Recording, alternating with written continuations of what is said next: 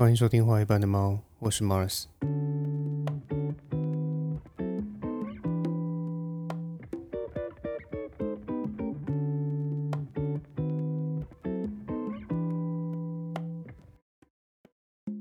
这个礼拜台湾最大的娱乐新闻，我想大概就是知名的 YouTuber 九妹因为持有大麻而被逮捕这件事情。那他在事件被报道的隔天呢，也立刻发了一支影片，对整起吸食大麻的事件呢供认不讳，也向社会大众，尤其是他的粉丝道歉。因为对于公众人物来说，吸食大麻这件事情呢，的确给这个社会做了相当不好的示范。那我个人作为他频道的长期观众，确实也是感到相当错愕，因为我觉得，如果你要抽大麻的话，那你就去啊那些大麻合法化的国家抽啊，为什么要心存侥幸的在台湾抽呢？所以我甚至在自己的脸书线动上面还算他说啊，大麻对决、看守所对决跟律师。对决，你一口气搞定三集的内容还赚啊！九面这波不亏，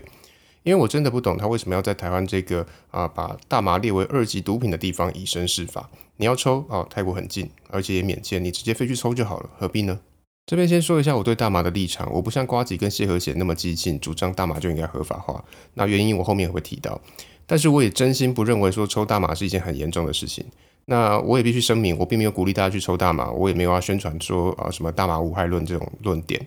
我只是觉得抽大麻并不是件太严重的事情，仅此而已，所以也不用拿法条来查我水表。那听到这边，你可能会觉得说我的说法有点矛盾，怎么一下说违法，一下说不是太严重，我到底在说什么？这其实就是今天这集的啊所想讨论的问题。今天这集，我想帮大家梳理一下大麻这个议题，为什么有些国家合法，有些国家违法，造成分歧的原因是什么，以及台湾的法律如何看待大麻，还有法界的顾虑到底是什么？啊，最后的部分，我想留一点篇幅，对九妹的道歉影片发表一点看法。那前面之所以会建议九妹如果要抽大麻，不妨直接飞去泰国抽，其实是在埋伏笔啦。因为虽然泰国是亚洲第一个开放大麻合法化的国家，但是今年十月初的新闻呢，呃，泰国最新的政策是，呃，未来六个月内要将大麻重新纳入毒品的管制名单当中。换而言之，未来在泰国所有医疗用途以外，也就是所谓的娱乐性大麻了哈，这些都是违法的。那必须承认，大麻合法化呢，大概是全世界最具争议的议题之一。也是最具争议的毒品，因为对于支持者来说呢，大麻的成瘾性远低于呃香烟跟酒嘛，那对身体的伤害也低。那开放酒跟香烟的国家禁止大麻，这听起来好像也不太合理啊，这看起来像是一种啊政治操作，因为凭什么只禁大麻而不禁烟跟酒呢？那之所以会说是政治操作呢，主要是因为美国当年禁大麻就只是为了要逮捕一些异议人士、歧视移民。而去捏造一些大麻有害的谣言，这些其实都是有啊公开的历史记录可以查的。况且，即使不开放娱乐用大麻，起码也应该开放医疗用的啊。因为科学证明大麻能够有效的止痛，而且副作用低，还能够治疗阿兹海默还有 PTSD 等众多疾病嘛。它会是许多病人的福音。那为何连医疗用的大麻都不开放使用呢？但是反对方也有反对的根据，这边我就引述一下啊台湾高检署的论述：第一，吸食大麻会造成啊认知跟心理还有记忆上面的缺损。第二，会使人产生幻觉或是受损的知觉；第三，会阻碍儿童跟青少年的大脑发展；第四，会使人产生精神问题，比方说像是一些呃视觉失调；第五，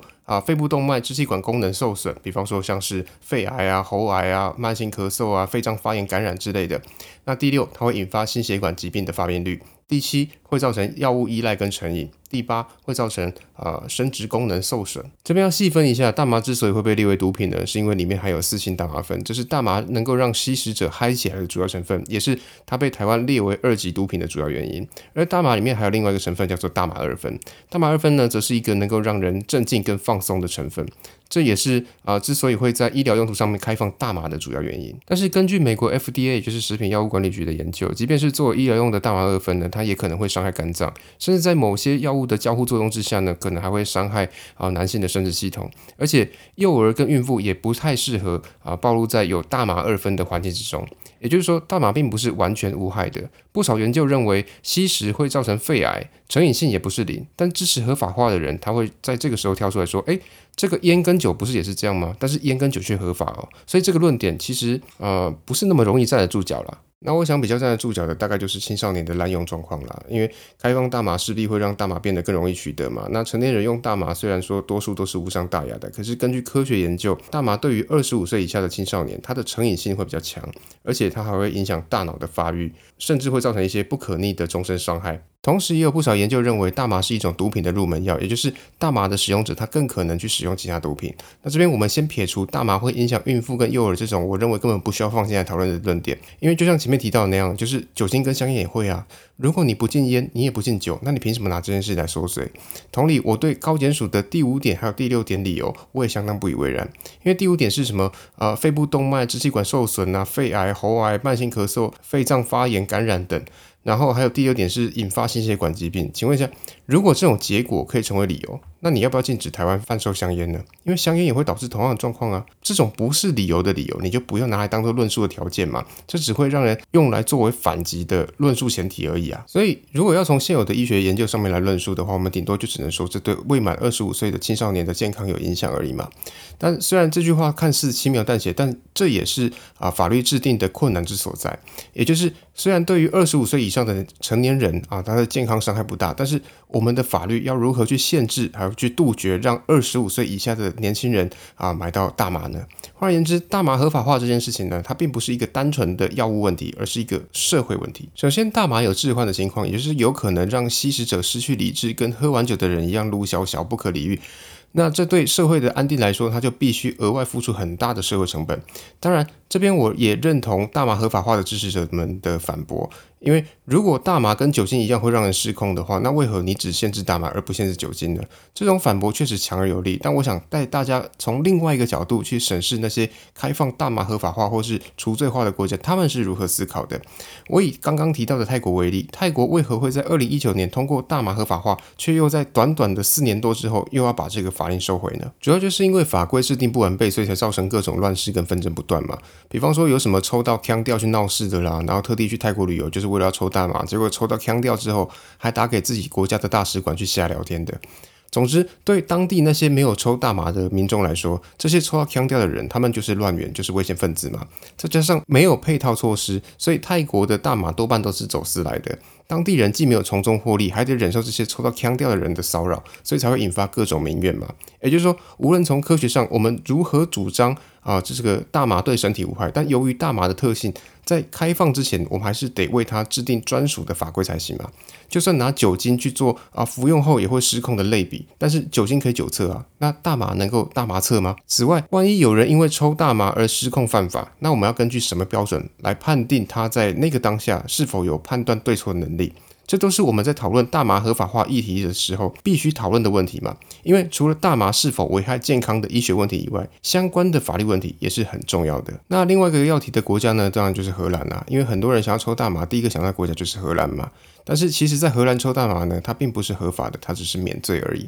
这什么意思呢？从法律上来说，所谓的免判罪分为两种，一种叫做除罪化，另外一种叫做合法化。那大家乍听之下可能听得不飒飒了哈，所以这边我白话解释一下，什么叫做除罪化？简单来说，就是你并不会因为抽大麻而坐牢，但是你可能会因此被罚钱。也就是说，除罪化就等于不会坐牢，这样听得懂了哈？那什么叫做合法化？合法化用更白话一点来说，就是除了不会坐牢以外，连开罚都不会。所以除罪化说的是，我不判你刑，我也不会让你坐牢，但是并没有说我不会因因此而罚你钱。而合法化的重点在于，我连罚你钱都没有办法。这样大家应该就能够啊理解两者之间的差异了啦。那荷兰之所以会钻这种法律的巧门，主要还是因为大众对大麻的印象问题嘛。因为如果舆论对大麻算不算是一种毒品有分歧，甚至是有疑虑的话，那确实很难因此开放大麻。但是如果对大麻有疑虑，那为什么还要开放呢？原因不外乎两种，一种就是像荷兰一样，认为大麻可以对抗其他危害更大的毒品，也就是。他们希望大麻可以取代其他伤害性更大的毒品，而且对民众健康的伤害也不会那么大嘛。而我们从欧盟药品与毒品上瘾监测中心的毒品注射调查来看，荷兰的注射毒品的比例在欧洲国家当中确实也是后端班。而另外一种就是像美国许多开放大麻的州一样，看上的是大麻背后能够抽的税嘛。举例来说，美国最早大麻合法化的科罗拉多州，它每个月能够从大麻上面征收的税呢，就高达了九亿新台币。对，你没有听错，是每个月的税收就有九亿啊，所以这确实是一块超大的饼。而且除了上述两点以外，大麻开放以后呢，还会出现一个额外的红利，就是观光诱因嘛，也就是会让那些想要吸食大麻的国外民众，他特地飞来这边抽大麻。但是开放大麻也会因此造成困扰，比方说像荷兰首都阿姆斯特丹，因为同时有红灯区跟啊大麻吸食的双重观光诱因，所以导致许多外国人都想要到阿姆斯特丹去朝圣嘛。但是这些吸食完大麻之后情绪高涨的游客，却很容易打扰到当地居民，所以阿姆斯特丹只能寄出大麻吸食区的限制令，规定大麻只能在昵称为咖啡店的店里面使用。也就是说，即便是在荷兰，一般民众对于大麻的观感也是特殊的，甚至是保持着非正面看待的，接受度并不像酒精跟香烟那么稀松平常。而且现在有越来越多的新生儿呢，受到了呃孕妇抽大麻的影响而导致健康问题，甚至还有不少青少年因为大麻滥用和使用过量的情况而住院。我想说的是，大麻合法化的这个议题并不是是不能谈，只是我们必须先针对大麻的科学研究和结论有一定的共识，而且先不要说合法化，光是除罪化就必须先扭转民众对于大麻就是毒品的这个刻板印象。我认为这个难度其实非常大，因为只要大众对于大麻等于毒品的这个印象没有改变的话，那就不可能有讨论开放的空间。所以倡议者也不必说什么像美国、加拿大、荷兰、泰国、西班牙都开放了，所以台湾也应该要跟着开放之类的论述。因为就像我上面说的那样，每个地方开放的原因其实都不太一样，有些是为了刺激观光、刺激经济，也有一些是为了抗衡其他毒品的泛滥问题。我们不能无视这些文化脉络跟他们背后的动机，只用开放这个结果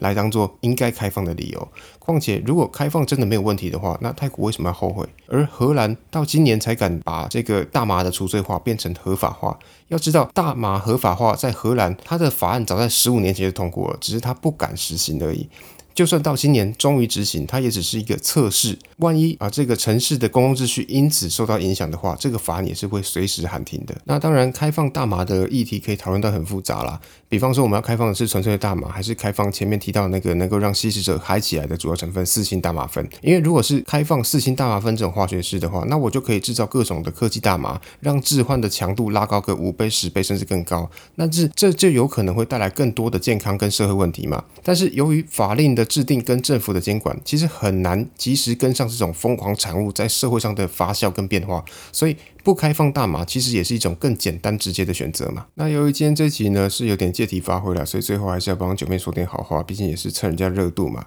所以来谈一下他的道歉影片。我认为他的道歉影片可以说是近期所有的道歉影片的榜样，甚至可以当做未来所有公众人物犯错的时候道歉的最佳范本。因为九面掌握了一个道歉影片的核心，就是道歉的重点就是认错，而不是找理由。因为道歉的第一步就是承认嘛。虽然他澄清自己已经有一阵子没有使用大麻了，可是他并不是说他回国之后就没有啊。而且光是他承认自己吸食，然后配合减掉验尿，这就已经赢过许多人了。因为很多人在这边他会先提一些理由，比方说什么我压力大啦，我是百万网红，我都要靠药物入睡了。他完全没有，他就直接说哦，我就错了。而且对于一些可能会让人家怀疑的部分，比方说什么潜逃出境啊，然后头发剃光之类的，他都没做。这种我有错我就认，我绝不逃避的动作，说真的，我其实是蛮欣赏的。第二点，他跟观众和粉丝道歉，说真的，他吸毒是犯法没有错，可是他并没有真的对不起谁，因为顶多就是对不起养育他的妈妈跟下夜配给他的厂商而已嘛。那第三点是，他说有很多合法的输压管道，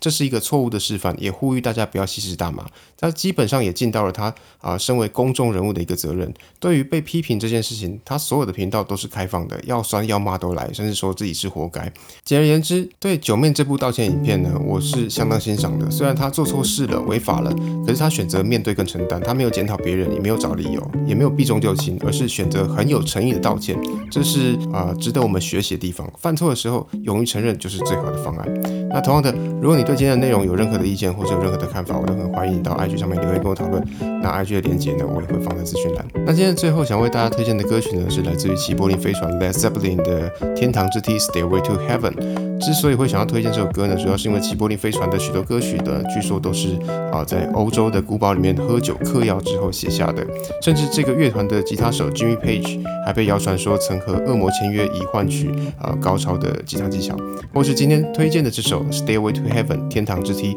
如果倒着放，还会出现歌颂撒旦之类的都市传说。那今天就到这边，大家拜拜。